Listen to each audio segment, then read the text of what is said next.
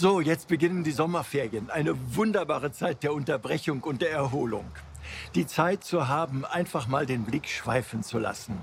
In den kommenden Wochen möchte ich Sie gerne mitnehmen an ganz besondere Orte hier in Köln, meiner Heimatstadt. Und alles unter dem Blickwinkel des Glaubens. Heute bin ich hier auf der Hohenzollernbrücke, die mit den tausenden Schlössern als Zeichen der Liebe. Als Kind bin ich selten hier lang gegangen. Ich bin ja in Mülheim auf der Schelsig aufgewachsen. Und wir sind mit der Straßenbahn oder dem Auto über die Mülheimer Brücke gefahren. Damals gab es auch noch keine Schlösser hier auf der Hohenzollernbrücke. Die ersten haben Liebespaare 2008 angebracht. Heute sind es wohl über eine Million.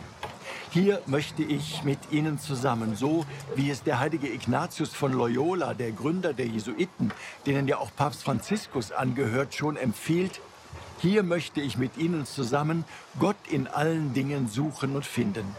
Verliebte Pärchen haben die Schlösser mit ihrem Namen und mit Datum beschriften oder gravieren lassen. Und dann, dann haben sie gemeinsam den Schlüssel in den Rhein geworfen als Zeichen ihrer ewigen Liebe und Treue und einer riesigen Sehnsucht.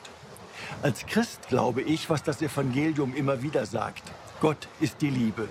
Wir Menschen sind dazu berufen, Abbild dieser Liebe zu sein und sie in unserem Leben konkret erfahrbar werden zu lassen.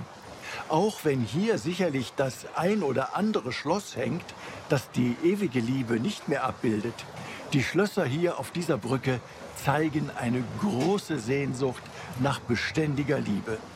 Ein Spaziergang über die Hohenzollernbrücke kann uns glaubenden Menschen daher zu einer Erinnerung an unsere Bestimmung werden, immer und überall Boten dieser Liebe Gottes zu sein.